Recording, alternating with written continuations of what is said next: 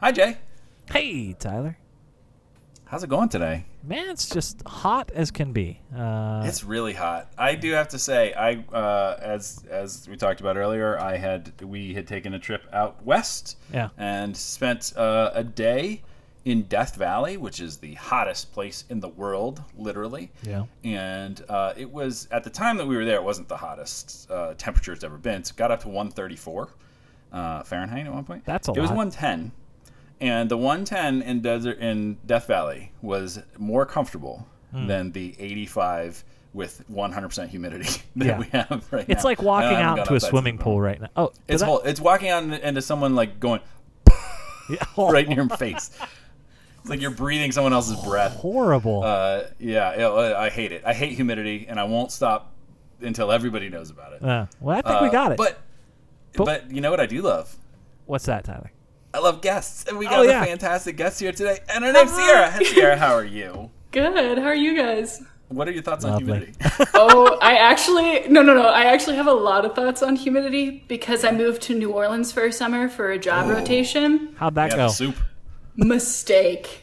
Mistake. there are so many like so many things, but when you walk outside, I like needed to get exercise one night, so I was like, "Oh, I'm gonna go outside at 10 o'clock. It's dark. It'll be cool." No, Nope. it was 10 o'clock, pitch black. I'm sweating profusely. It's like 100 degrees when you calculate for humidity. Someone Yeah. was like, "It's like living inside of someone's mouth." That's how Oh. they Yeah, described it to yeah. me.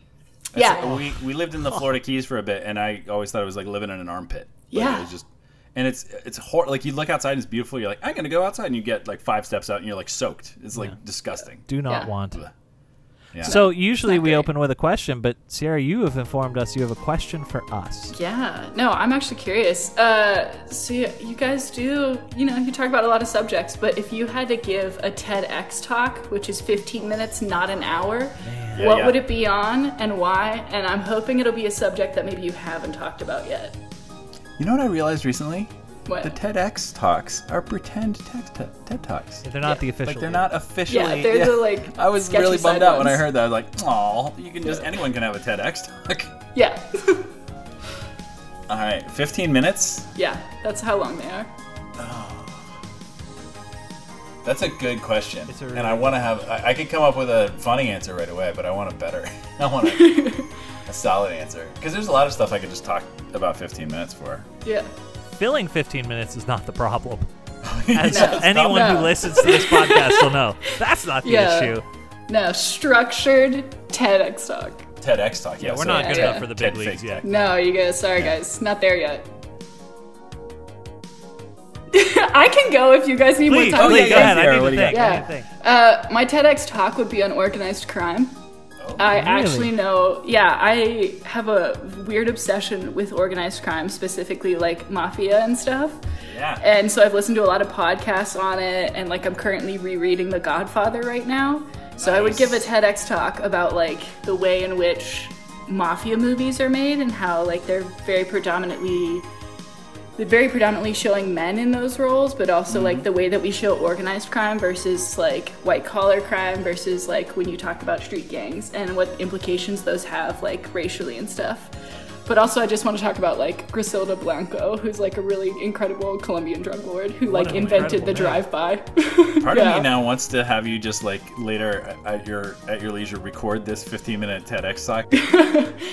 that was helpful because I I think I would go with something I've talked about before. I think only ever in 15 minute chunks in like other sermons, but like what the uh, polarized news media is doing to us, and like what Ooh.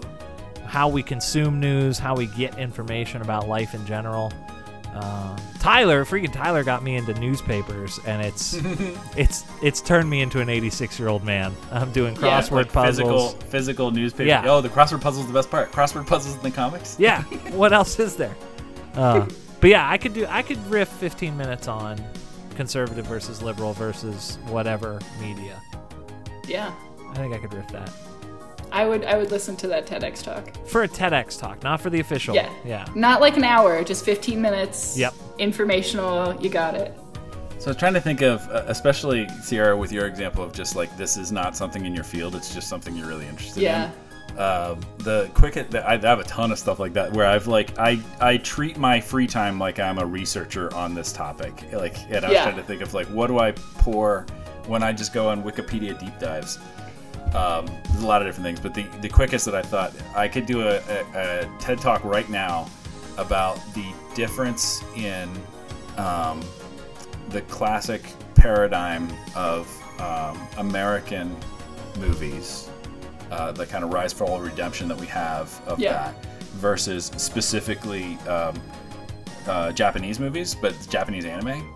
Like the the way in which we have to kill the bad guy in Western society, and so many, particularly Miyazaki movies, which are now on HBO Max, which is fantastic. They're all there again. So Yeah. like Spirited Away and Princess Mononoke and I stuff love like that. Spirited Away. Yeah, yeah. So and, good. And uh, and they're really frustrated. We just watched um, Nausicaa, The Valley of the Wind. Have you seen that one? I have not. It's uh, it's lesser known and it's- and it's not. I mean, it's really great, but compared to the others, I would I would tell you to watch like eight others before you watch that. one. Yeah.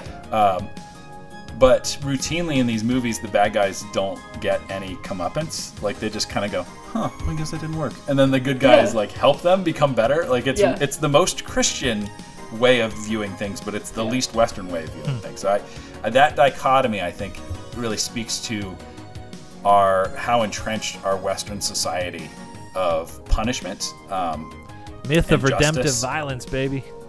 Yes, redemptive Yeah. violence, which is uh such a oxymoronic phrase. Yep. Like Yeah. there is no re- violence is not redemption. There's nothing redemptive about violence, but we have we have put we've coined this phrase to justify our violent nature of destroying things that we don't like. Yeah. And um, Japanese anime, particularly Miyazaki, uh, really pushes against that, and it and it leads to, from an American standpoint, very frustrating endings. But not because they're not good, but because they don't fit the paradigm that we kind of want them to. I love them honestly. I love mm-hmm. watching like Oh, Spirited so Away and great. Howl's Moving Castle, and I try Howl's to get other Castle. people. So House good. Moving Castle is my comfort food. Like I'll Yeah. just turn the, the scene where and the stuff like there's like a ten minute scene where she just cleans the house. Yes, that's all she's And I doing. love. I love it. Oh, and so great. everything's beautiful, and I'm just Yeah. watching her clean this house, and I'm like, oh man. And I try to How's get other people to watch it, and they're like, what are we doing right now? I'm like, just Yeah. enjoy, enjoy. Have you seen Kiki's Delivery Service? Yes. That's another one where for ten minutes she just bakes a fish. Yeah. it's, And there's. Ponyo where they just eat ramen. Ponyo when they make that ramen. We always have ramen. The day whenever we watch Ponyo, which is several times a month. Yeah. well, it's Ponyo. We even call them Ponyo noodles. Our kids don't even really know them as ramen. Yeah. Yeah, so I can talk about Miyazaki stuff for a while. Clearly. Jay, you gotta you gotta watch these. I know. I, Yeah, yeah, yeah. Uh, continuing the thread of the of the uh, the podcast.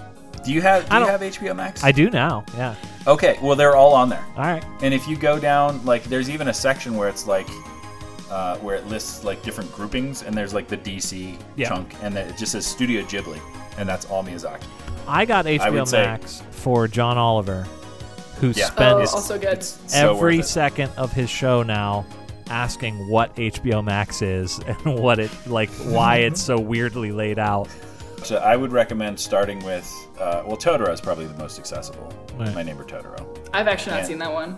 Oh, it's pretty great. It's and so the the interesting thing about a lot of these movies is that like Totoro and Kiki uh, and Ponyo to a degree, there's not really conflict. It's just Yeah. hap- I mean, Ponyo kind of has a conflict, but not really. Yeah. Um, You're just like but along just for the ride. yeah, and just when you get settled in, uh, know that almost all of them are incredibly kid friendly, except for some of them are very much not. They get very scary at certain points. Yeah. And Princess Mononoke, like within the first ten minutes, a guy gets his head cut off. So you're like, oh, all right. Uh, I guess it's good the, the kids weren't watching this. one. yeah. But it's not They're gratuitous. It always, yeah. It's not, and it's not redemptive violence. It's just Right. violence for, yeah, it's a purpose. Anyway, Well, Uh, that that was well. 15 minutes right there. Uh, that was a great, yeah. So TED talk about TED talks, TEDx talks. Uh, so I'm Tyler, I'm Jay. I'm Sierra. and this is roughing the pastor.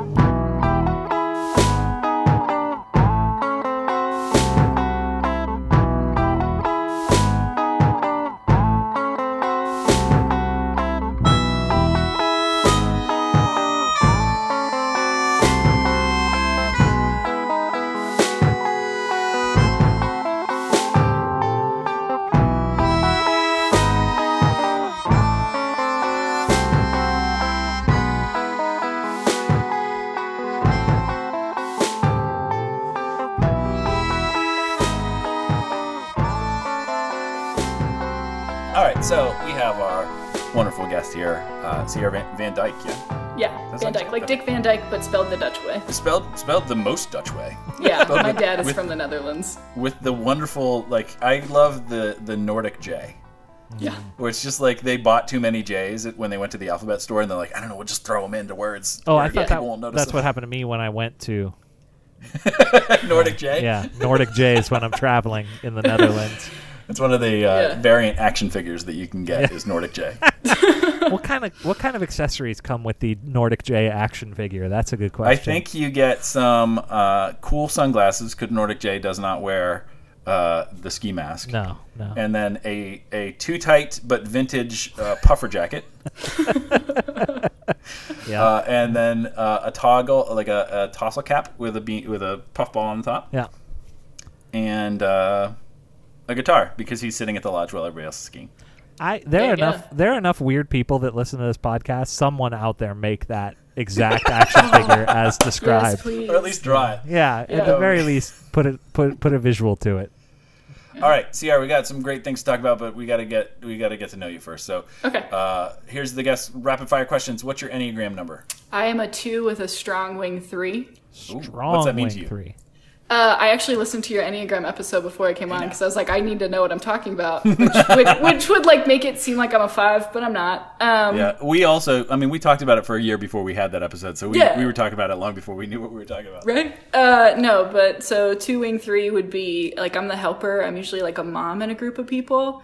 Like I really want to, I don't know, help people all the time. And the strong wing three comes about like a, um, I don't know, the achiever. So I like to, I'm like very goal oriented. I have a lot of things that I want to get done, and I work towards those.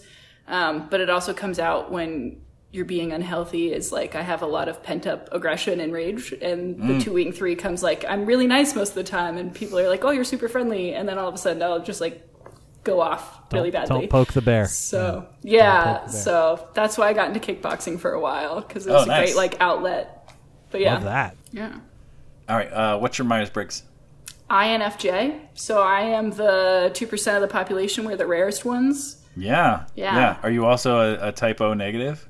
No, A okay. plus. Sorry, so close. Uh, it's so close to an. What's an INFJ mean to you? So, INFJs are basically really confusing people, is how I've come to learn it. Like, we're thinkers and feelers. Um, so, like, I'm very intuitive as to what people are feeling, but I have a hard time expressing that, and I have a hard time expressing my own feelings. Um, and despite being introverted, I'm introverted in the regard that, like I want to have a one-on-one conversation with people, but I will like talk to strangers in public. Like I have no problem just starting random conversations. So it's like a very confusing personality. Um, you're told you're like the advocate. So in the best case scenario, you're like a Martin Luther King Jr. or Mother Teresa, but in the worst case scenario, uh, they theorize you're a Hitler. That's the famous example. Yeah, so it's like Not the best famous example. no, they they have really big swings. So it Yeah. depends on how healthy you are. Yeah. So healthy you is MLK, unhealthy you is uh, Very bad person. yeah. don't yeah. yeah. We'll go ahead and just say so- you're healthy. Like I don't. Yeah, there's no comparison no. there. Yeah. Yeah. So, All right. Uh, what's your? That's a good analogy. Usually when we ask people what their Myers Briggs mean, they're like, I don't know. That's just what it told me. So that was that's a nice Well, unpacking. one of the reasons I like Myers Briggs is because, like, on Pinterest, I can find like all these quotes and stuff for INFJs Yep. that like actually explain what I feel, and I'm like, oh, my nice. gosh, this makes sense now because I have a really hard time explaining like why Well, I am the especially way yeah, I having am. a having a rare one. That's really nice. Yeah, Uh, what is your Hogwarts house? I'm a Hufflepuff. Yeah, So Jake. represent.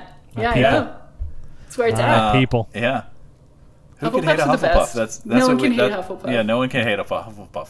Uh, Only a Slytherin can hate We're, a Hufflepuff. we're not going to Even accomplish then- much, but nobody hates us. You know, like that's. I'm happy to be we're there. we're committed. Like we're the second most house during the Battle of Hogwarts. Like Yeah. we're there for all the good stuff. Our common house is by the kitchens, so like Clearly. who cares? Yeah. Best Isn't best Cedric life. Diggory a Hufflepuff? yeah, he was. Yeah, And Luna. I- he was great.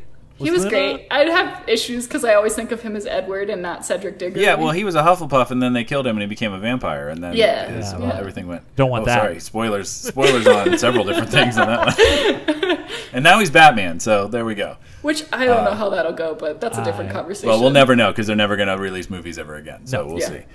Uh, what concert would you travel back in time to see happen live? 1985 Live Aid at Wembley Stadium because Oh. you get David Bowie, Queen, and Elton John in one go.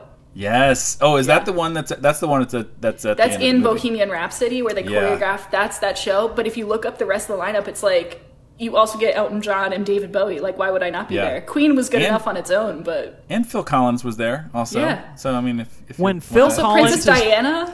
When Phil Collins is there? fourth on your depth chart, you're doing okay. Like that's Yeah. that's a Especially show. 1985 Phil Collins. Now, Yeah. if you had like 1995 Phil Collins, be like, no, Eh, thank you. yeah. I don't need to hear any more songs from Tran- Tarzan. Thank you very much. Uh, You'll Yeah. I guess no, that's a little later. Yeah. Uh, Yeah. Um, so, what is what's your favorite superhero?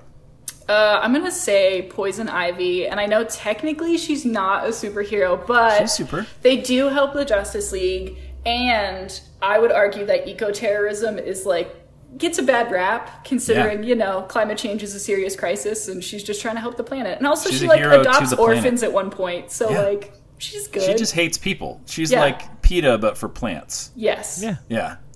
I Yeah. like No, that answer. Ivy's a good That's a one. win. That's Yeah. a good win. That's Yeah. a real good one. Was is it the ginger that relates to her?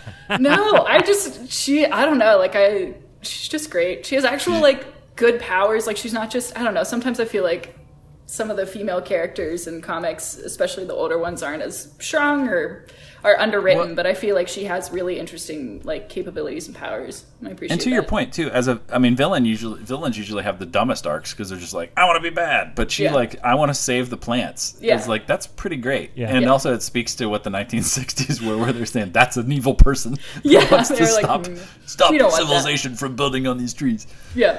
This is just an opportunity though to slam dunk on the Uma Thurman portrayal of Poison Ivy in the worst best part of that movie. movie. The best part of that movie. Oh yeah, and that's not it. saying much.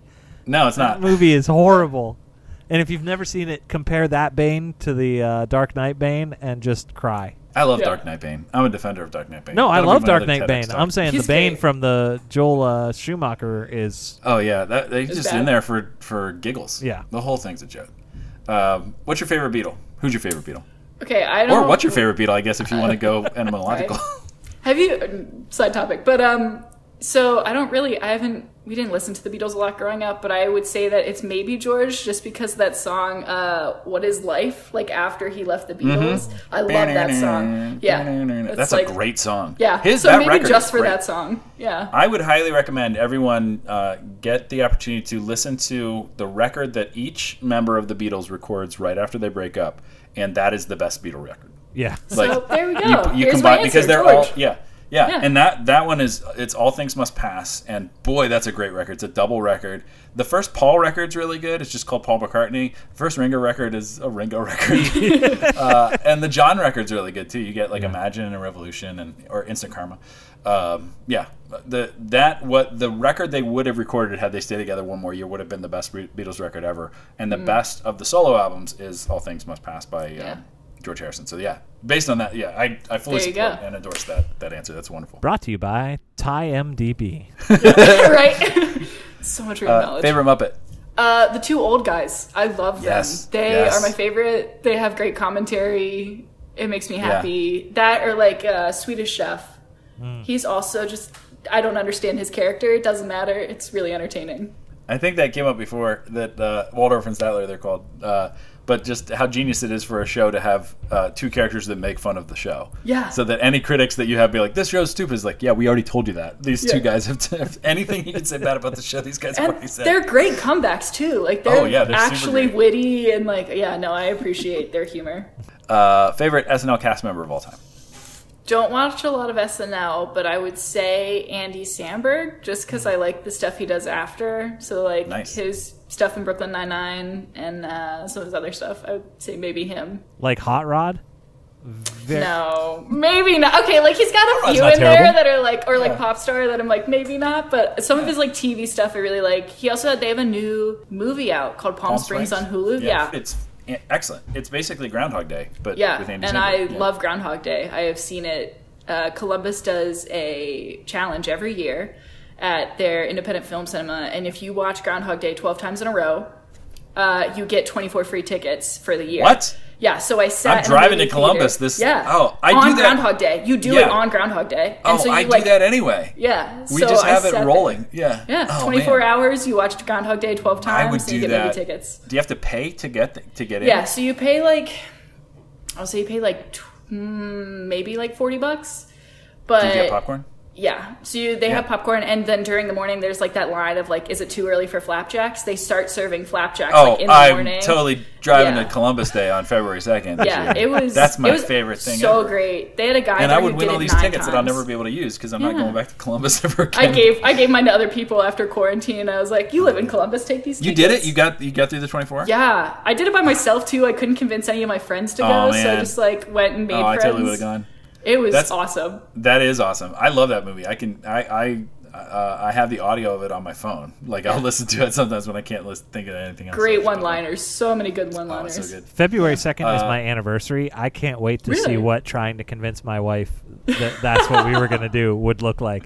Hey, sweetie, You can say uh, great for, idea. for for your Yeah. anniversary this year. I got you 24 movie tickets, but I have to go pick them up. I'll be back. I'll, be back. in 24 hours. Yeah, see you Yeah. tomorrow. uh, what is your go-to character in Smash Bros. and or Mario Kart? Uh, Smash Bros. because I'm really bad at Mario Kart and it makes me mad. Uh, is Fox. Fox is pretty great. Yeah, yeah. Uh, Fox is just a great character in general, but definitely in Smash Bros. Fox is Yeah. wonderful. Uh, I just like the is save to get back Yeah. on the platform. Oh yeah, yeah, yeah. That is Best save. I need those. What is your um, what's a band or musical liking that you inherited from your parents? Um, I would say I got ABBA from my mom and Earth, Wind, and Fire from my dad. That's pretty strong uh, inheritance right there. Yeah. I like that a lot. ABBA It- has some amazing songs. Yeah. Well, no, I was gonna say- love it.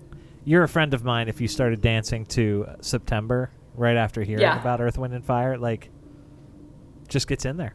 Won't let you go. they're they're great. Yeah. Yeah, no, both of those bands are fantastic. They just have a lot of really good music. Um, I actually have like the ABBA's greatest hits record right now. My grandma sent it to me. I was like, "Thank you, grandma. This is the best gift ever." It's such a it's such a great record. There's Yeah. so many great songs. I love Rasputin. That's my favorite ABBA song. It's, oh no, that's not an ABBA. That's Boney uh, M. That's Boney M. Yeah. yeah, Boney M does Rasputin. Also Yeah. a great song. But It is a great song. It does. I didn't realize until just now that it sounds like an ABBA song. I never, I never Yeah. connected it to, to ABBA before. It's really, Yeah, listen to. Rasputin. It's really, it's really funny.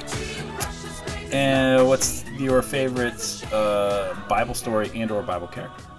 Um, I guess Bible story would be is it Elijah and the bear? That is my favorite. I don't get why it's in the Bible. I appreciate it. Um, I don't know if I have other than that. I don't have a ton of favorite stories. I'd say like maybe the thing I like the most is like Judges as a book. But just because it's people messing up over and over again, and God's Yeah. like, "Oh, here's another judge to fix your problems because I still love you," and I'm like, "Oh, I appreciate this because I resonate with these people who keep Yeah, messing yeah. up." And God's like, here you go. And it's just one after the other. The whole book is just them like, oh, they were great, and then they forgot. And I'm Yeah. like, oh, okay. There we go. And go. even by the end, the judges get terrible. Like oh, Samson's Oh, yeah. a pretty terrible. Samson's a murderer. Samson's Yeah. a terrible there's serial there's killer. one there's a lady in there who what she did she like ends up stabbing someone with a tent stake. Jael. Jael is one of my favorite characters. Yeah. Yeah, and I'm like, what? I like how this is just randomly in here, and God's like, yeah, I'm gonna use you. And she's like, Yeah, okay. her name is Jael, J A E L. Yeah, yeah. so Deborah, uh, the guy Barak comes to Deborah. Is like, "Will you lead my battle?" And she's like, "Well, if I do, I'm going to tell everybody a girl had to win your fight." And he's like, "That's cool. I don't care. Just help Yeah. me." And she's doing that, and they're beating the other army. And then the leader of that army runs and is like lost, and is the Israelite encampment, and and uh, goes into Jael. Is just like this young girl, like Yeah. 14 years old, and he's like, "Can I hide in your tent?" She's like, "Sure." And so she runs it there. She's like, "Why don't you go to sleep?" And he's like, "Okay." And then she just nails his head him. to the ground. Yeah. And then the, the, the leaders come by. and She's like, "I think you're looking for this guy. Yeah. Like, Make sure he He's didn't like- leave." He's like, "Yeah, he's not going anywhere." yeah, it's like He's secure. I love when just random, ran, those random stories. They always make me happy. I'm like, I don't know. Yeah. Samson gets the credit for bringing the building down, but speaking of the myth of redemptive violence, Yeah, that's a stupid story. It's a stupid story, but the creativity of tying how many is it? Like fifty something foxes together by the tails with torches in setting it. them on fire. Like one Yeah. one pair of foxes is impressive. When you're on your like fifteenth fox pair, going, I'll show just those. sons imagine of a the idea of him catching them all. Yeah. like the uh, that's the thing is like he's got like twenty foxes. He's like, no, this is not enough. Say what you will like about the forty-seven. guy. It's like three more. Yeah, and he's- then this will be it. He's committed. how many? He's committed. Yeah, and how many foxes have you seen in your life? one, Definitely not I've seen, 15 I've seen probably four. Yeah, one. yeah, yeah. Uh, so, uh, what is your favorite sport to play and or watch? Um, oh, that is hard. My favorite sport to watch is like just World Cup. Like I don't really soccer is great, but I I don't know. I don't I like watching World Cup soccer just because you get to see like everybody really come together, and the nice part is I get to root for multiple teams. I always root Mm. And you can really care for a month, and then that's Yeah, exactly. Um, and I've been I've been in Europe before during the World Cup, like Oh, with man. family, and that just Oh, adds man. a different level to it. Yeah. Um, as far as playing sports, I've only ever really done like running and swimming, so I don't know. None of those are super fun. Um, I'd say like maybe I don't know. Kickboxing is entertaining, but once again, that's like kickboxing and like training, not like actually Yeah. fighting people. I'm Yeah. not. I kind of need my brain for my job, so I was like, maybe we'll stick to like nice sparring with lots of pads. so. What is the last movie that you watched?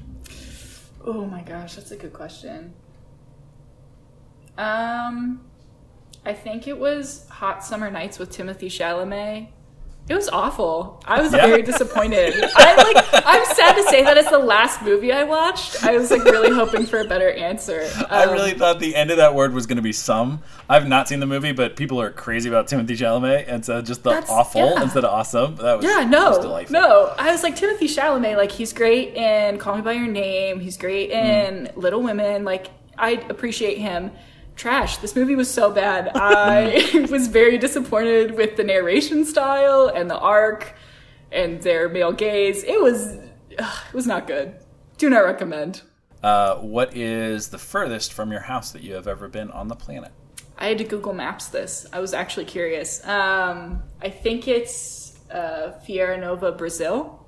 Hey, uh, close to Sao Paulo. We did a Habitat for Humanity trip, my dad and I, when I was in high Nice. school. Nice. So that is the farthest I've been. what is your favorite smell? My favorite smell? Mhm. Campfire. I love the smell of Yeah. campfire. It's Good great. answer. I love when it gets I in had your a- clothes and you can smell Yeah. it later. Yes, My favorite. It's one of the best smells to get in your clothes. It's really hard to get out. Yes. Most smells that are hard to get out are really kind of not welcome, but that one. Yeah. one. I was gonna say, one's usually- I had a Usually the end of that is like I gotta wash my shirt, and when you get campfire in there, you're like I gotta not wash my shirt for a yeah. while. I'm gonna, And- I'm gonna pack this in with everything else. yeah, Yep, to and hope make it all rubs rest of my off. I had a campfire uh, candle for a while, and it was fantastic. Except every time I burned it in my office, people thought the building was on fire. It's a great smell. yeah. Oh, Yeah. It really is. Uh, okay, last one. What did you want to be when you grew up when you were a kid? I wanted to be an engineer, so ta-da. Like drive trains? Honestly, like I totally, I totally would have been fine with that too, but no. We before we didn't tell we didn't say what your job. So tell us what your job is. Uh, well, I studied mechanical engineering, and now I work for GE Renewable Energy on their onshore wind turbine group, uh, doing materials process engineering, which is a bunch of fancy words to say. I help. Wake, wake up, everybody! Wake up, everybody! I just I help people select materials for wind turbines. That's awesome. Yeah. The the, I, the, uh, the train joke was even funnier because before we started the show, you told us it was coming, and like, yeah, and I and then it still showed up. I was like, that's incredible. That's my personal. I I was just saying that I I meet so many engineers. Uh, there's so many engineers, like mechanical engineers and civil engineers and stuff like that, uh, which is an awesome job that takes a lot of work. Um, but I my favorite joke that's just for me is to always immediately pretend that I think that they drive trains and be like, oh, do you just like really like trains? And it's never funny, but it's always funny to me. no, And but that's what that makes it funny. Yeah. Yeah, yeah, Yeah, that's my as long as you're laughing. All That's right. enjoyable. Well, uh, we got through the. We're getting somewhat more rapid with yeah, rapid fire. that, that that actually felt rapid. Yeah. yeah. There you yeah, go. yeah. Uh, all right. So Sierra is is uh, a couple oh, last month. So last month was June, which was uh, Pride Month. Yep. Uh, it was also the month that uh, the uh, circumstances meant that we just took the month off. Yeah. Uh, And um, I was I was uh, in the West for two weeks. Uh, all kinds of things were happening in Jay's life that we talked about a couple episodes ago, um, and. Um, so we completely missed the opportunity to talk about Pride and uh, talk about LGBTQI. Um, and uh, Sierra, wonderful friend and listener that she is, said, "Hey, are you guys gonna do something about Pride?" And I said, "No." Or yes, we yes we want to, but really no, because we are, And so we're today we're going to talk about uh, tiddlywinks. You know, Yeah, yeah. Yeah. So uh, Sierra said, "Hey, if you want to talk about it, I'd be happy to be a guest." So with with that start, Sierra, tell us maybe how's your why why are you a good guest for this? What, what's your interest in? Honestly, when I In reached Pride. out, I was I um. So I guess what kind of brought me to reaching out is I'm I just recently moved, started a new job, um, and I've been church shopping, which is what Where I call you looking live for now? a new church. I work uh, No, in live. I know. Ugh, I live and work in the same place because I work from home now. Yeah. which is really throwing me off. Um, but no, I live in Greenville, South Carolina now. Oh, okay, yeah. Yeah. So I started church shopping, and I was trying to find a place that was uh, LGBTQIA plus. I generally say queer as the community, um, but that was So let's say let's say we're gonna say queer for the rest of the episode just because it's yeah. easier. Yeah. It Just we But can go through the acronyms of- if you yeah. want to, all that stuff. went through all of uh, them, But. I generally say queer to encompass the whole community. Um, Let's actually wait. Let's stop real quick. Yeah. And for those who do you are want to do maybe not- terms? I am Let- totally down for terms. Give, let's give us the terms, and then and then we'll pick back up of this of this story of like because I like the church shopping Yeah. thing, but just because I know a lot of people are Yes. maybe don't know the terms and, Yeah. and don't know how to ask. So let's Yeah, no, What this is they? great. So I'd like to start with a caveat that like there are going to be a lot of terms, and if you don't know them, that's okay. Mm-hmm. But like the saying the wrong term, like at least you're trying, and that's important. And the right terms are always going to change. But like I appreciate people at least trying, and like labels can be important for self-identification. It can mean a lot, and it can show that you're caring about a person's experience. But like don't let that throw you off if you're like getting if you're just diving into this stuff and you're really nervous about saying the wrong thing. It's more important that you're like engaging with people. Um, so I guess the easiest one is like I'll just start uh, my pronouns. I know that's a new thing for a lot of people. Uh, my pronouns are she, her, and hers, um, and I identify as bisexual. Um, and so that's the B in the Yes, L, that is G. the B. So we Um, got we're gonna go through the L is lesbian. LG. I always have to spell it out. LGB. Uh, G stands for gay. B is bisexual.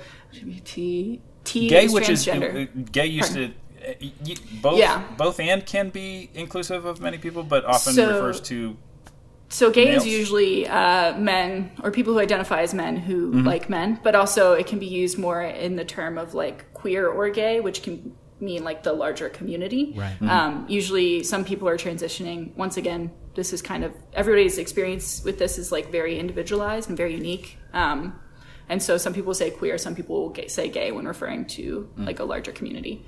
Um, but gay, like the gay flag is specifically for like men who are attracted to men. so Um, the rainbow flag. So the that's the pride flag. There are like 93 flags. Yeah. Oh, yeah, we there are don't. so many flags. There are whole videos on like so like the rainbow flag is for the community as a whole. Um, Okay. And they like the six colors represent different things. Um, but then they also have like a new updated version of the flag, which has like the trans flag on it. Um, and a black and brown stripe to recognize the progress that the queer community still needs to make in racial justice and also transgender issues. Um, so, but yeah, the pride flag, the one that you usually see, is like a larger flag for everyone. So, once again, lots of terms. Don't get overwhelmed. so um, I think we're at T. yes, which is transgender. Q is queer or questioning. Um, Okay. And then I is intersex. And you said queer. Queer can refer to everybody. Yes. Um, so queer is basically not straight. Um, Okay. So whatever that umbrella falls under, it's more of like a. Someone once described it as like a blob category. If you don't like So labels that- as much, you can say queer. So would uh, is it like a square and a rhombus kind of thing where like Sure. gay people would be queer, lesbians would be queer, Uh, or is it just Like- how one identifies? Yeah, so queer is more, I would say, the like larger umbrella term, and Okay. then like within that specifically is like if you want more like I am a woman who likes women, that would be like lesbian, and that's more specific to that. Yeah. So But a but a lesbian in this general taxonomy is also queer. yes, because it's not not straight. So whatever is like not a heterosexual relationship. Yeah. Yeah. yeah. Yes. Okay. Yeah. I know you feel diagrams. Um, yeah. Uh, so I is intersex, um, and that's generally people who are born and might have um, both uh, male and female reproductive organs when they're born, um, and sometimes they go through a change to get rid of one of those, and sometimes they don't. Um, and so that's intersex, and then A stands for asex or ace or asexual, um, which is you're not sexually attracted to anyone, but you can be romantically attracted to people. Yeah. There's then- nuance even in all of those. Yeah. Yeah, there are so many shades Yeah. and yeah. So, but those are what the letters that people usually say stand for, and then the plus, there are a few extras. The one that usually gets left out is pansexual. So, and that's just a larger umbrella term of um, it's not dependent on your gender identity or anyone else's. You're just attracted to people in general. There's no like descriptive characteristics that matter. You are attracted to an individual person based on who they are. So pansexual still can be monogamous. Yes, uh, pansexual. There's a large, I guess I'd say, rumor or like um, stereotype that pansexual people are not monogamous or that they um, might have multiple partners and stuff like that. But very often they are monogamous in the same way that anyone else would be. But they just find that they're attracted to individual people, and there's nothing like it's men or women or whatever their orientation is. So what's the biggest difference between pansexual and bisexual? So bisexual um, is generally someone who, and once again, this is like they're attracted to two or more genders. So some people who, some people will say they're bisexual, but then also are attracted to non-binary people, um, or people who identify as non-binary. Um, so it's kind of up to where you want to put yourself in the label, but also generally, um, a pansexual person might also be non-binary who is And again, to try to to try to uh, yeah. non-binary would generally be a transgender person. Not necessarily. Okay. Uh, so transgender. to- I'm to- yeah, yeah. I know it's it's new for a lot of people. It's Yeah. um, and the only reason like I took classes on this in college just like for funsies because I was like I'm really interested in this. Yeah, yeah, yeah. Which eventually led to me not being an ally and me being in the community. I was like, oh, Yeah. okay, this is why I'm interested in this. Yeah. Um, but so usually transgender people actually prefer having specific pronouns. And this is a generalization. Everybody's individual experience is very unique to them, which is why you should generally ask pronouns if you're not sure. Um, but generally, transgender, I would say, is more like I know I am a woman. And Oh, so I would okay. like to be called she, her. Like, I would like female pronouns and I would like to be, like, I would like my the way people see me to reflect the way that I see myself. Yeah. Um, but non-binary is someone who believes that like gender doesn't have like that they're in the middle of the gender spectrum, so that gender isn't necessarily just like a man or a woman. You could be non-binary, Mm. And where you where don't get the- identify with those, and that's where you get the they them they, theirs as okay. the pronoun. Okay. And I think Ah, to- that, to- that makes so much sense. I never really thought about that before. Yeah. I, I think to to that point, like one of the most important words you used was generally, um, Yeah. a- and, I think that, that that has to be a caveat in all this. Like we're trying to put these hard lines on on these different categories, and that's not always true for everybody. Like there are general rules, Exactly. but each person approaches this in their own. I mean, every story has its own spin to it, right?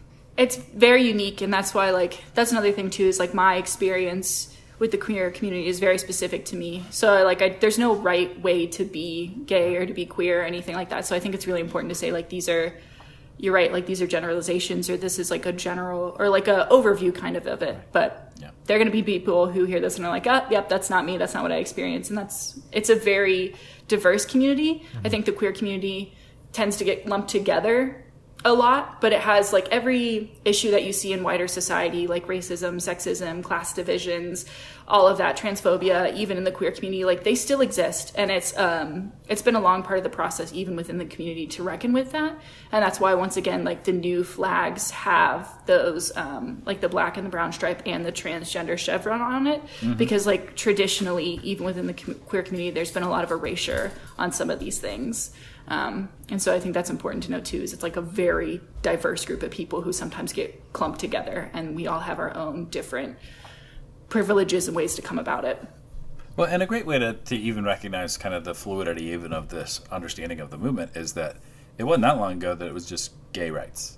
Yeah. Like, in terms of how we, we would lump everybody, like, it, first it was just gay rights, and then it was gay and lesbian rights, and then it became LGBT, and or LGB rights, and then it was LGBT, Yeah. and then it was LGBTQ, and then it was LGBTQI. So And that talks a lot about the history too, and the mm-hmm. way in which mm-hmm. like traditionally the history of queer movements has been um, they, it's called cis washing, which is like usually it's just men and women. Transgender folks get left out. Um, and also like whitewashing. So a lot of the roots of queer activism actually come from uh, black transgender women um, and ballroom legends and a lot of those people. But in like modern remembrances of things like Stonewall and stuff, it comes across as like, oh, it was it was white gay men um, who led the charge. Yeah. Um, and that's because like traditionally like um, gay men and lesbians have had a easier access to assimilation into mainstream culture because they can use respectability politics in a way that like someone who is gender nonconforming can't. Um, so there's a lot of that history in the way that you're right that the that we talk about the movement and the way in the words have like expanded over time. Well, the one other term in there that, that I think most people are familiar with, but may not be, is cis, Yeah. uh, which is C I S, Yes. which just refers to Uh, so like if you're yeah if you're transgender that means like your your gender does not match the gender you were assigned at birth Yep. but if you're a cis person that means the gender you were assigned at birth matches uh, the gender so like i'm i'm a cis i'm a white cis woman which means that i have a lot of privilege even within the queer community because i don't have to like people see me and they see a woman and i can use that to my advantage so it's there yeah so cis is generally more for gender um, identity rather than like sexual orientation Yeah. which is queer is more sexual orientation hooray. So you're So church, church shopping in South Carolina. yeah right all the way back around Thank you, I know. thank you for that. I think that that was helpful. I mean, there's nuance there, and that I think it's really, um, and hopefully for the listeners, like that, that it's always good to walk through that kind of stuff. And I, I really, I appreciated Sierra at the beginning. You saying like, anyone who's just trying to understand, like, eh, we're all Yeah. gonna make mistakes, but just making the effort makes a big difference. Yeah. We we have a young person in our youth group that's transitioning, and I said, Mm-hmm. um, you know, I, I knew this person uh, when he was a female, and now transitioning into male. And I said when it, when he first came out to me and told me this was all going on, I said to him, "I'm going to blow it. like I'm Yeah. absolutely going to screw this up. Yeah. Correct me, and know that I do it in love." And I think that's yeah I think that's the only place that we can come at some of this stuff is to say to have the humility to say I'm going to screw up. I'm going to use the wrong term mm-hmm. oh, here. oh yeah I'm going to say something I shouldn't say. Like just have some grace with me and and we'll work on it. Especially with transitioning that can be hard. A lot of people are still unfamiliar with the concept of pronouns and it feels strange to ask. Yep. but asking can be really really helpful. And i like one of the benefits is if you're ever doubtful just use someone's name. Yeah. don't like just don't use pronouns if you can avoid them if you're uncertain. Um, but yeah no i think that's really that takes a lot of humility you're right. And that's really good. That's a good way to approach it because at least it shows that you're caring and you're like committed in this person's life experience and journey in a way that a lot of people would just be like oh yeah i don't care like i'm just going to call you by what i knew you by and you're just going to have to deal with it which is a lot of people's approach because it makes them uncomfortable Yeah. so i applaud you for that I also think that there are a lot of allies that are sitting on the bench right now because they're scared to blow it. Yep. Um, yeah and that's I hear it, and, and and again, as somebody who has blown it and and used wrong pronouns or wrong acronyms or whatever, like I know, and that sucks, and it is embarrassing, but that's not a good enough reason to sit on the bench for a, Yeah. a pretty big moment Yeah. in human history. So anyway, you're church Yeah. shopping in South Carolina. I'll shut Yes. up. the most no, important you're part of the story. You're good. uh, no, so I started church shopping, which ended up getting really frustrating because I was trying to find communities that would be um, accepting. Uh, just because I like, I wanted to find a community that was both accepting of queer people, um, but was also also multiracial. Which turns out to be like two things that you cannot find in a church. um, and so I was literally just sitting and like scrolling through church after church, and I was getting so frustrated because, like, it's great if you have a rainbow flag outside of your church. That's a good way to indicate that you would be friendly. But then if I go and listen to like a sermon or if I check your leadership page and it's not reflected in that, like how how can I tell? Like I've been to a lot of churches before that say they're queer friendly, but then like when you walk in, you don't see any people who are like living out and proud in the community. Like it's still very much tucked in. And so, like, this concept of like, I'm going to have to choose between whether I want a multiracial church, which I think is extremely important, or if I want a church that is accepting of queer people, but then also might not even actually have a large queer population. Um, and so that just got so tiresome. And I was listening to the podcast and I was like, you know what? I wonder if they're going to do something for Pride. Um, so it was June and I was looking, I was like, oh my gosh, it's so frustrating. And I realized that like, I I have not come out to a lot of people, which also is its own weird thing. No one tells you that you have to come out over and over again all the time. man, I like in movies, it's always exhausting. like Yeah. it's like one thing, right? Yeah. Like you just do it and you're done. Can't we do this There's in a no way to yeah, you know. yeah, there's no way to reach everyone because, like, even if I did it on like Facebook or something, like, it's never gonna reach my grandparents. Maybe Yeah. not that I want it to right now, but like, you're always gonna have to do it again. And now that I've moved, I have to do it with new people. So no one ever tells you that. Yep. Um, and so like, I realized that maybe I like it's easier to live and be like out and proud if you see someone else doing it. And so I was like, you know, I guess maybe like if I can be that person um, in the spaces that I'm in, that's really important. Like I wish someone had shown me that because maybe it wouldn't have taken me like this long to figure it out if I had seen it earlier. Um, and so that's why I reached out and I was like, listen, let's, I don't know, I'm kind of curious to talk about this. I'm also Yeah, no. terrified, but I'm curious. Like, let's Oh, do this it. is great. We This missed great. we missed June, but I blame that on Tyler's vacation. I Almost blame it on- entirely. Yeah, yeah. yeah, The forest, man. It got you. Uh, what's the? Uh, Had to go look so at trees. How did, yeah. in, in Yeah. the midst of that, you said uh, in taking this class, you you went from being an ally to being part of the community. How was that expert? So this is in college. Yes. Okay. So I'm studying mechanical engineering, which is uh, very predominantly straight white men. Um, Uh, people who love trains. Yes. Yeah. Actually, there I are a lot of people who love trains. Yeah, You're not not- even wrong, yeah. though. You're not What's wrong. You're not wrong. They all got into it. Um, and They're like, oh, I guess it's. Oh, okay, I'll still stay. Oh, yeah. They're like, oh, it's cars, not trains. Oh, I'm still okay, fine. well, yeah. I guess, you know, Here we go. Kind of like trains. yeah.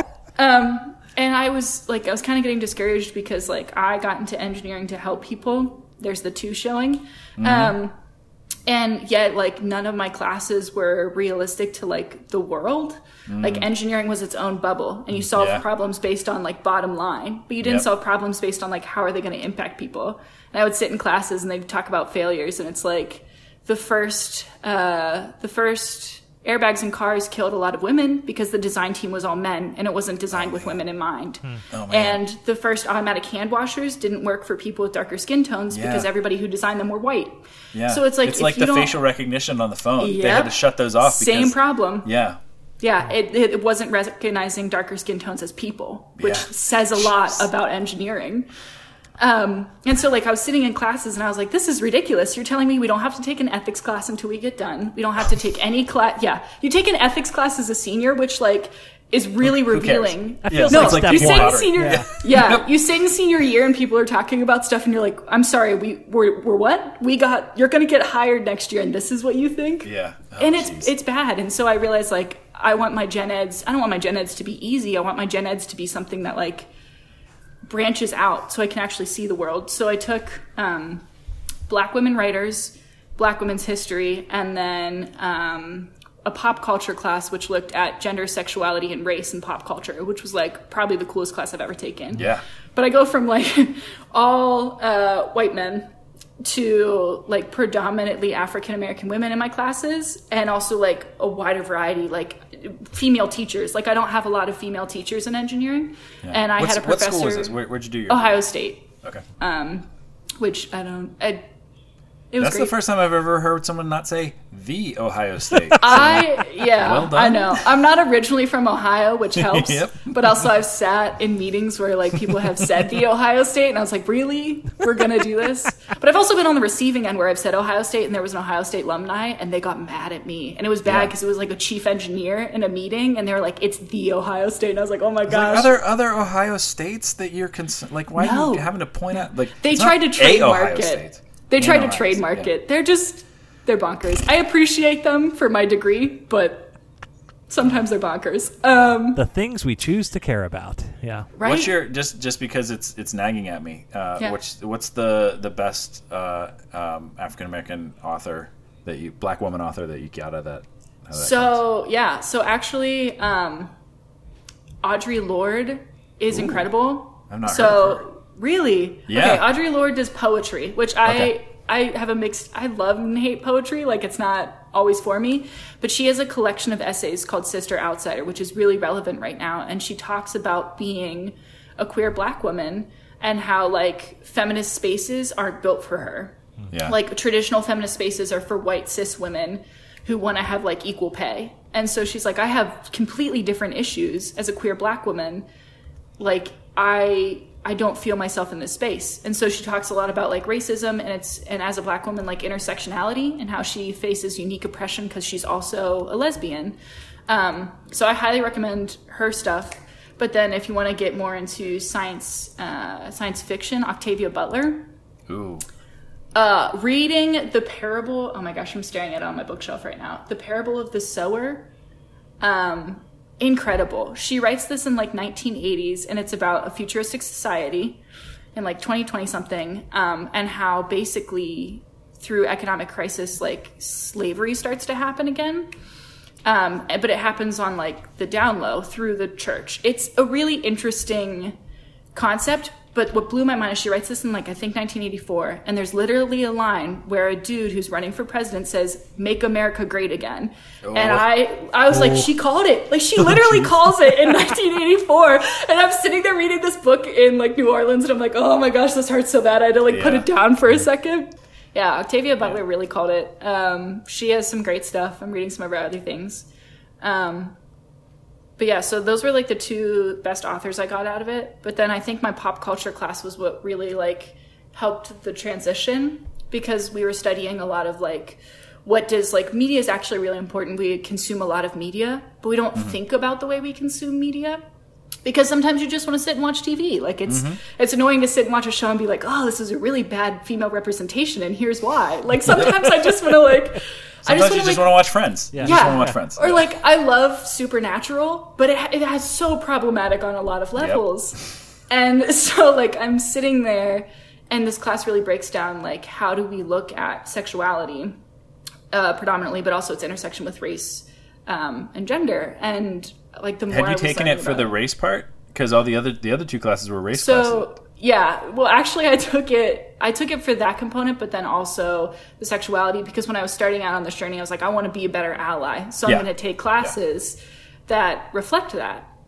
Um, because like my sister is bi, um, and my family did not tell me, and so it led to a very awkward coming out later on when she got married, and she was like, "Oh yeah, my girlfriend in college," and I was like, "Wait, wait, wait, what?" and she thought that like my parents told me and I had a negative reaction to it and that's why we just never talked about it. And I was like, mm-hmm. "No, like I'm completely supportive and you've been living all these years thinking I'm judging you for who you are just because of this miscommunication." Yeah. So I was like, "Oh, I want to get better at this. I want to get better at like being open and being there for people." And so I took this class and throughout that like learning a lot about like representation and like the lack of representation was really interesting. Um and I think I like to joke that Netflix knew before I did that I was bi because it like it had the like the LGBTQ recommendations, and I was like, oh great, like That is is what a- I'm looking for. That is the worst abuse of the "Are you still watching?" You know, Netflix Yeah, thing. like, power. let me go ahead and tell you what you're thinking right now. Yeah, yeah. They're like, I think you need some help. Here you go. I was like, thank you, Netflix. You'll get it. There you go. Yeah, You'll catch up. So- Don't worry about it. Yeah, yeah. yeah. So I think I don't know that class was that class was really interesting because there's a lot of ways in which like we show queer people in shows, and they often either have very tragic endings, they're not present at all, um, they're white, or they get killed. Like queer um, bury your gays is a very famous trope in TV where almost every queer character like dies for the sake of someone else's story arc. And they almost never have happy endings because like you it's like a subtextual conversation of like this is bad and therefore they can't have a happy ending. Yeah. so how do we ruin it? Yeah. um or even like beforehand like subtext in shows. It's very very few there are very few canon examples because of the Hays codes. Like the Hays codes in Hollywood Yep, used to yep. Queer representation. Like before Hays codes you could actually like have cross-dressing on in films. It was actually pretty common.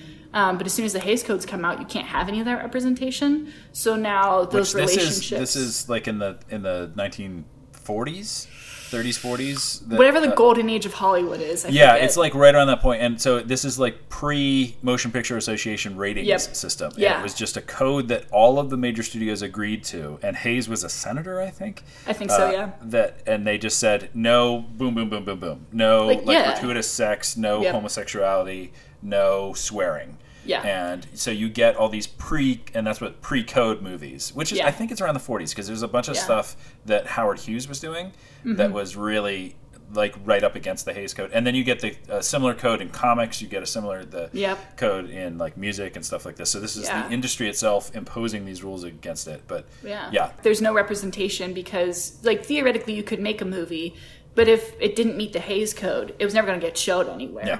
Like, you were just weren't going to make your money back. yeah. Um, and so And all of the all the theaters were owned by all the studios. Yep. And so so it was never, it was just never going to get shown. yeah. Um, and so a and that's where you get like the became- confirmed bachelors, like the people Yeah. who are clearly it's a gay character, it's a coded gay character. Yeah. but we can't say this is a gay character. We're just gonna which is yeah, which is queer subtext. But even a lot of those characters end up having bad endings. Like Yeah. even if you never specifically say this person's gay, we can code them in a certain queer Yep. coding happens in a certain way Yep. where now they're killed or they're the villain. They're very often the villain. or they're derided as like Yeah. ew, like that. You make like fun of Paul them. Lynde. Everything Paul Lynde did in the seventies is like, Yeah. look at this goofy guy that nobody Yep. really like. He's fun to have be around, but don't be like this guy. Yeah. And so that like that carries on for a lot longer than we think it does. Mm-hmm. Um, even today, like it's still a problem. I think two famous examples recently are like um, Buffy the Vampire Slayer. They have two two of the girls are in love with each other, but one gets shot right and dies in her girlfriend's arms, and they almost like a few years later the 100 comes out and they have basically the exact same scene it's two women who love each other have just like said they love each other one turns around and takes a bullet men for the other one like you can play them right next to each Oh, other man. like it's crazy um and so like through that journey of learning more about like the history and learning more about people i started to like question more about myself. And i was like why why is this so important to me? Like why am mm. i so interested in it? And i realized that like i had oh some part of me had always been attracted to women but i had picked up on this idea that like that was not acceptable. Hmm. And since i have straight passing privilege as a bi person which means that like people assume i'm straight Yeah, and theoretically because i'm still attracted to men i can act as straight for the rest of my life like i could Yeah. marry a man and have kids and everybody would always assume yeah. um, because of that privilege i never had to like deal with it and i could always pretend like it wasn't a part of me um, but then i, I even reached a even in to yourself. yeah even to myself like i Yeah. would not admit i was like oh i would i went from like women are really beautiful and awesome because i'm a feminist to like no women are really beautiful and awesome. Like i i Yeah. i want to like they're Yeah. attractive. Yeah. yeah, Yeah, just yeah. period. Like and i think those like i growing up there would be moments where i'd be like oh like i, I want to kiss this person and then i'd be like no wait that's an intrusive thought. Like that's so random. That just happens to people. That's Yeah. not normal. We don't need to think about that. And then you would just bury it and not not like grapple with it. And i think the way in which my parents handled my sister coming out also did not help because like some people are like oh you don't know if your parents are going to be supportive or not so you should just go for it. Because like it's your truth and you need to live up, like who you are and people are just going to deal with it the way they are. But it's more important to be healthy. Like it really eats you up inside when you can't be yourself. But like i had seen not that my parents are supportive but they're supportive of ends of the spectrum. So they Yeah. get like being gay and they get being lesbian, but they think bisexuality is a choice. And also like, why don't you just choose? Yeah, men? and ju- because and then just your a life's gonna be easier. yeah. Yeah, it's a phase, which is a common thing that happens uh, with bi people. Is p- they're told it's just a phase.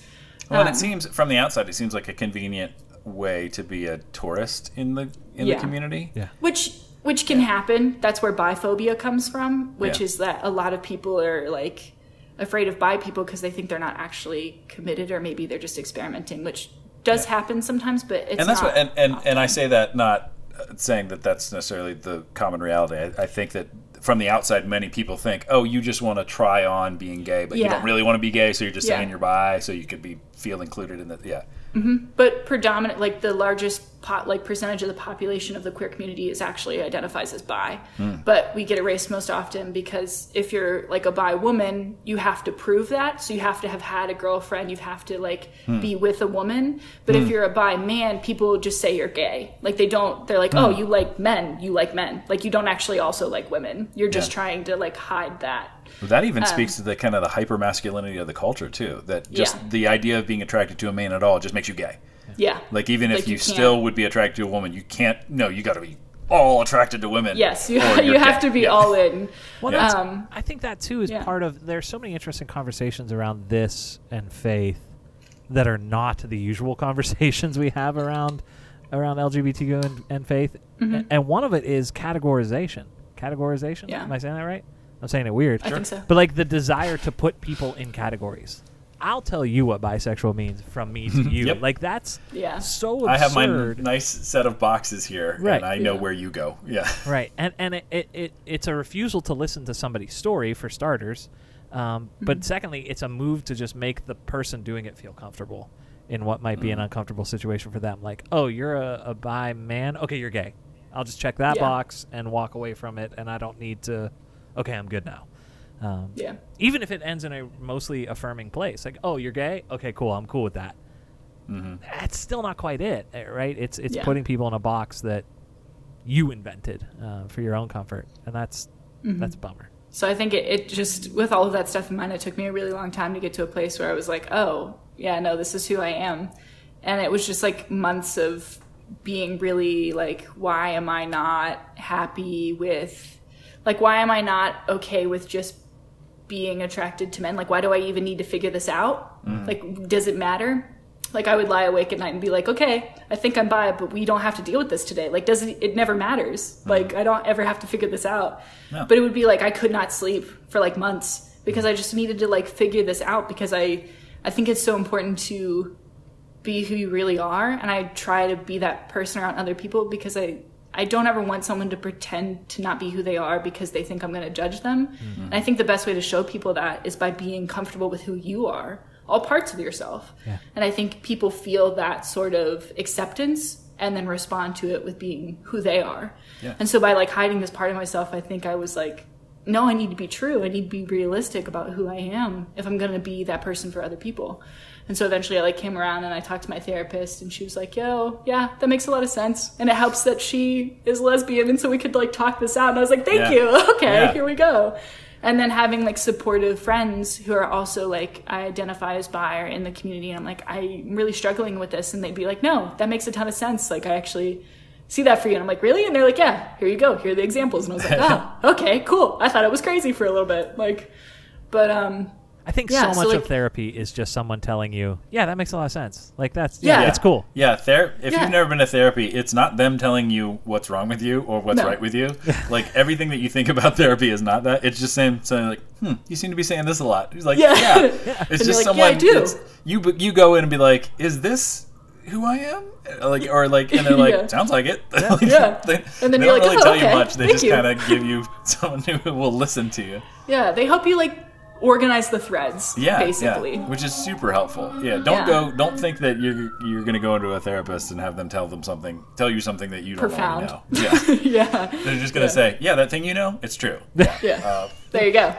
Ta-da. I think to to uh, to Jay's point and and Sierra, what you were saying too, that like I think that the uh, I would imagine um, that bisexuality is is such a a, a, a tricky one within the community because it seems it doesn't fit into the boxes that the Yeah. the kind of heterosexual mainstream status quo culture has for gay or straight, Yeah. uh, and it doesn't fit into the boxes that the uh, the queer community has of like you said that you're not really bi. That people would say you're not really bi if you haven't dated a woman. Yeah. It's like, well, no, it's not about who you date or like are physically with. It's about attraction. Mm-hmm. And if you were to one day uh, marry a, a, a someone who considers themselves a straight man, uh, that doesn't change who you are. Like Yeah. if you're looking, if your goal is to marry someone and that and to be monogamous to that person, it very well may be may fit into the cultural norms of what is acceptable. And then it, then so many people would be like, "See, I knew it was just a phase." I know, and Yeah. that's that's something that happens so often. Is it's like you are too queer for straight spaces, but you're not like you're too straight for queer spaces. Yeah. And so it's and like it could, yeah, and it could go the other way too. Like if you Yeah. were to marry a woman, they'd be like, "See, I knew she was lesbian all the time." Yeah, and that's the thing is like it. So especially it's easy to see with my sister because she's married to a man now and they have kids together, and so mm. it's like people. It's not even a question. Like it's. Yeah. just you. You see this life and you automatically assume this. Um, and it's not something that just comes up when you meet someone at the soccer thing. No, Like, guess what? I'm yeah. bi. Yeah, which is always like yeah, but it's always really entertaining too. And I think I think just in general the way we talk about relationships, both in the church and like in wider community, could change. Just because we're very focused on like I notice so often like when I hang out with people, they're like, "Oh, so who are you seeing?" Which is or like who are you interested in? Like, tell me about your relationship. That's always Yeah. like one of the first things people say, whether they mean to talk about it a lot or not. And like that's one of the easiest ways to out yourself is like try describing the person you're with without using their gender at all. Like if you try describing your significant other without giving away their gender, it's really difficult. Yeah. Um and so you can sit there and even just saying certain words, like I prefer to say partner Yeah. because that's not necessarily like boyfriend or girlfriend. But also, like boyfriend or girlfriend is like elementary language. That's one of my Right. biggest beefs with the human language that we as grown adults can't come up with a non Yeah. playground sounding thing. To be Yeah. like a 50 year old person be like, this is my girlfriend. Like, no, that's. Yeah. And did you have fun Just at partner. recess today? You know, like, Here- I gave her a note and it said, do you like me? And she circled yes. yes. Yeah. So like I don't know, but like even just saying partner or significant other, like it, you can people will automatically be like, oh, that's interesting. You didn't mm-hmm. say wife or you didn't say husband. Like mm-hmm. people pick up on that stuff, and that's also like that can be useful if you're trying to identify yourself as like an ally to someone. Mm-hmm. By s- being very specific about the words, but it's also like when I say partner, people look at me and they're like, "What?" Yeah. I'm like, yeah. "Yeah." So I don't know. It also speaks to, I think, in the culture, but especially the church, we don't know what to do with singleness. Like even Yes. apart from uh, from from queer Oh, yeah. singleness, like Oh, we yeah. do not. So as soon as we have a single person that's over the age of 22, let's say, we're just like, oh, I have this great person I can hook you up with, Yep. or like, oh, what's the dating like for someone like. And that, I, especially in talking with uh, friends of mine who are asexual, like that, that's a really interesting concept because, like, I, I don't even, I'm not really interested in a relationship. Like, so that's, Yeah. and and we don't know what to do. And if you get over a certain age and you're single, then we think there must be something wrong with you, or Yes. we should be like, don't let the kids around this person. Like, Yes, it's- yeah. It's Yeah. that's something that asexual representation is super lacking in. Is like almost all asexual representation is um, white men who come across as very like intellectual Mm-hmm. um, or very like data driven. So like um, Sheldon Cooper on The Big Bang Theory, or yeah. like um, which they couldn't even let that character be asexual. yeah, like, they that's- just don't. Or when they have ace characters, they like rewrite them. Um, and like because people don't. There's this weird concept of like also asexual characters are sometimes written as like robots, and in their pursuit to become more human, they start to engage in sexuality, which is Yeah. saying a lot about people. Like if you're not. You're not somehow human if you're not interested in people in that way, which is horrible, but that's the representation. And so when we have people who choose to be single or choose to be in a relationship that's maybe purely romantic, like we don't we don't know what to do with that, well, that's which is always really interesting. yeah. I mean, the church doesn't get this. I would argue church doesn't get back to the categorization thing. Like, I don't think the church gets much outside of traditional straight marriage. Because, like, Yeah. Nope. even, when you said that, even like divorce, um, Oh Yeah. yeah. we are louder about not getting LGBTQ uh, issues right, but we are way quieter about not understanding divorce and what's all involved in that. um, because that doesn't fit the box either. Uh, Yeah. We're just way less vocal about how much we don't get it. Um, so yeah, it, and we always we always categorize singleness, divorce, or anything like that as something wrong with the person. yep. Yeah. Like that that it, it's obviously. I mean, in divorce especially, it's like, well, clearly Someone screwed something up. Something happened that Yeah. they're not Yeah. telling us about, or like, Yeah. ooh, I don't know if we can trust this person anymore. And singleness, again, the longer you go single, with like we just create the narratives, like, oh, well, they must just be closeted, Yeah. or uh, or they must have some kind of creepy thing, so don't let them volunteer for VBS, like that. Yeah. That we just don't know what to do with it, or. Uh, I mean, that's how we feel with men. With women, it's just like, oh, they'll just become an old maid and they'll help in the nursery. which nursery. is and, really Yeah, they just can't find someone to love them. That's the Yeah. There's some weirdness there. Um, yeah, yeah. The church has some messed up dynamics and I always with and on the topic of like divorce versus like gay marriage like or queer marriage i think it's interesting in the way that we pick and choose stuff Mm-hmm. in the church especially like i have had people who very clearly believe that like like homosexuality is wrong like whatever spectrum or flavor of it like god it's a sin like god did not intend for it it's like very clear and i'm like okay but biblically even biblically speaking like we pick and choose what we like to talk about Yep. I mean, even just like people use Leviticus a lot as a reason for it, but like Leviticus is filled with a lot of rules that we don't follow, and also like Uh, yeah. we don't have to live by the Old. Testament anymore. Yeah, we eat fish. We have poly uh, polyfibers. yeah, in exactly. It's I'm like, not going back on bacon, everybody. I'm not Yeah. going back on bacon. That's Yeah, like you you eat cheeseburgers. You're not supposed to like mix dairy and meat, and Yeah. like you're not supposed to be like near women if they're on their period. But You're no never one has near followed women. that. Basically, Yeah. you're Never never near near You're women. never, ever. they always Yep. have to be outside of the town. they're always unclean. Yep. And it's like we, we we pick and choose what we argue, and I don't think there's like an actual re like I just think it's so ridiculous that someone could say, yes, this infinite being who created the entire universe is very clearly like fits these binaries and like Yeah. this is the exact way that they imagine the world. Like you have no clue. God loves Well, and- everybody, and like and the- I think we cut ourselves short when we deny that. Absolutely, and the pick and choosing, like when we weaponize the Bible, Yeah. uh, to to and weaponize the Bible in any way, to to blindly use the Bible to support your belief system uh, without understand. So uh, if I use the Bible just to tack on, and that's Yeah. when you get those readings, because like yes, I can pull a verse out of Leviticus, but you can pull verses out of anything to say anything. That's a terrible way to read the Bible, and one of the biggest ways.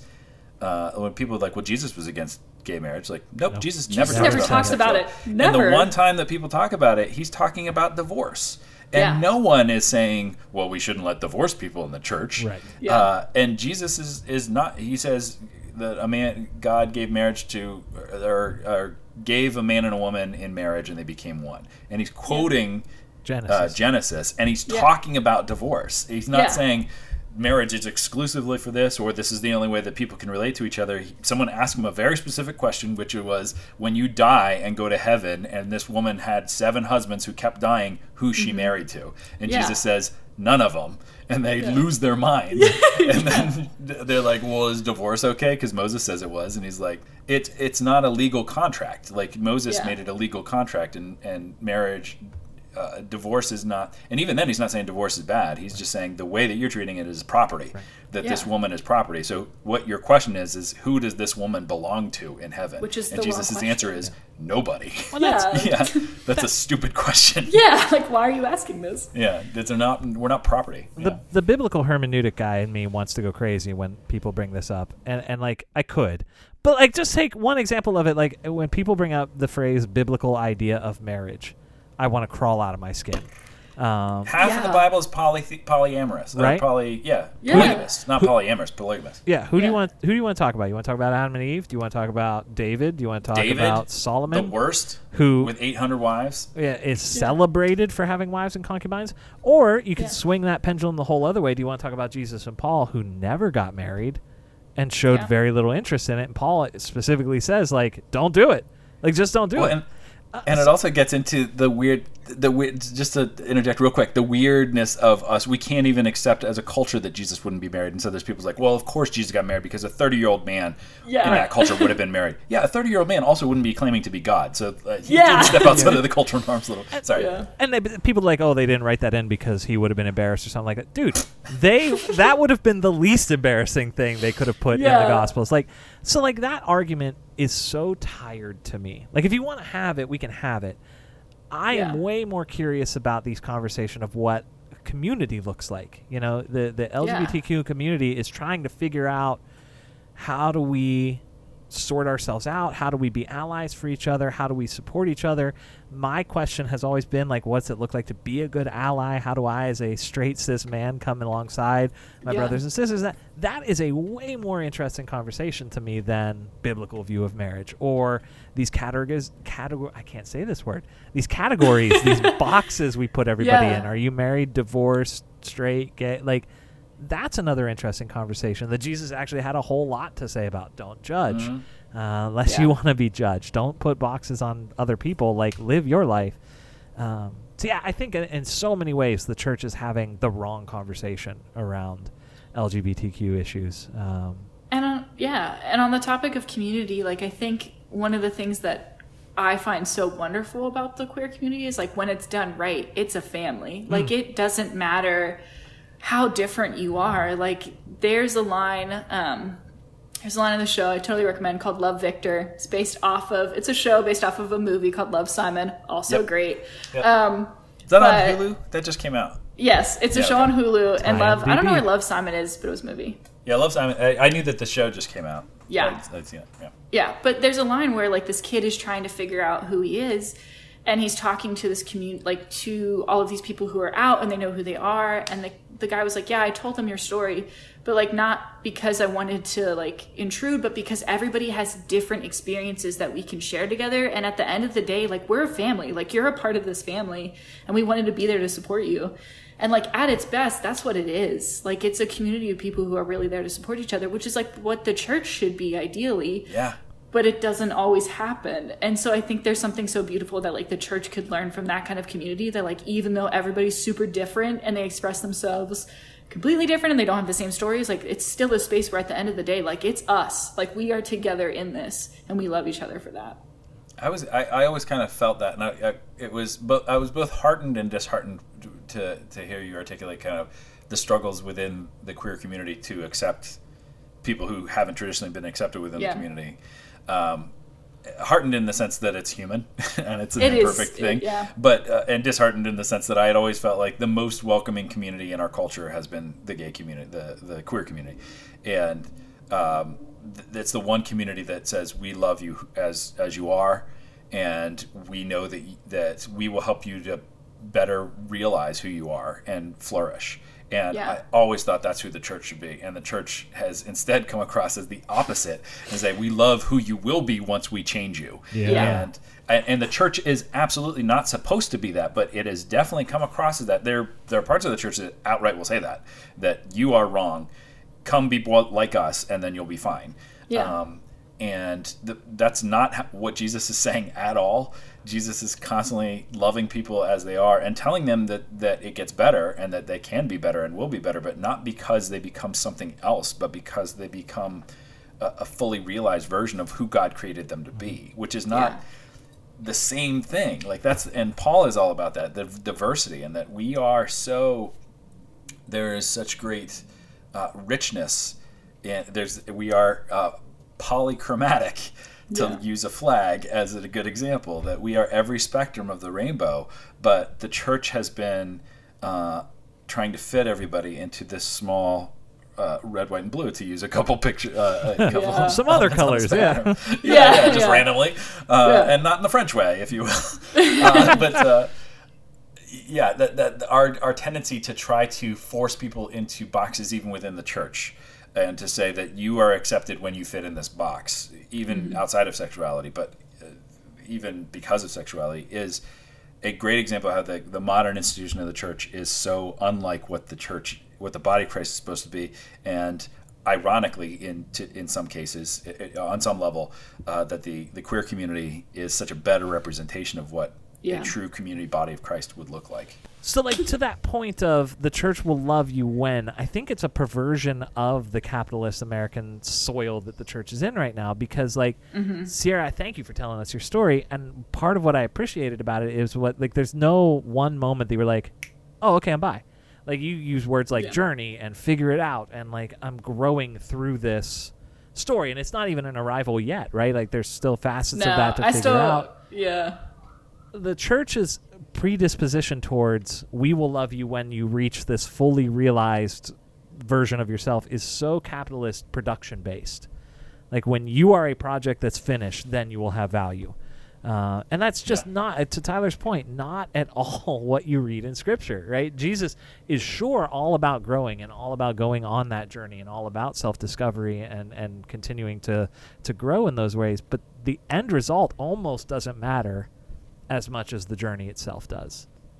That's just not how church should be. Yeah, like our whole Yeah. life is like you go, you get good grades so you can get into good school, so you can get a good job that pays well, and that identifies you. Mm-hmm. And like now you've done that, you've you're through that journey. You got the good job, but being an engineer and making turbine parts or, or like whatever role Whatever you, have you do, yeah. thing, whatever you do, I wouldn't really Whatever I do, yeah. Uh, the- but that, the, but that's not yeah the trains, Trains. like driving Trains, trains yeah. There you go. doesn't fully encapsulate who you are. And that's one of Yeah. the frustrating things to me is in that, like, even though you can kind of constantly rationalize that out or, or reason that out, uh, I remember when I became an adult and got to where I wanted to be, which was high school teacher, I was like, oh no, I don't now understand everything about the world like I thought I would.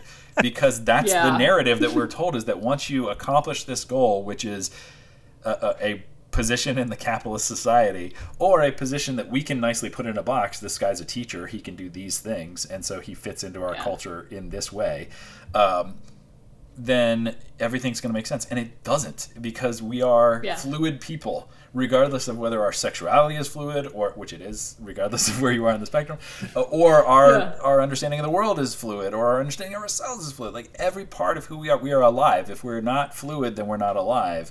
And that's a terrible place to be. And the church not being fluid is a sign of a not just a, a, a lukewarm church as jesus would say and spit out of his mouth but a dead Yeah. church like this institution that just doesn't exist. It's a monument.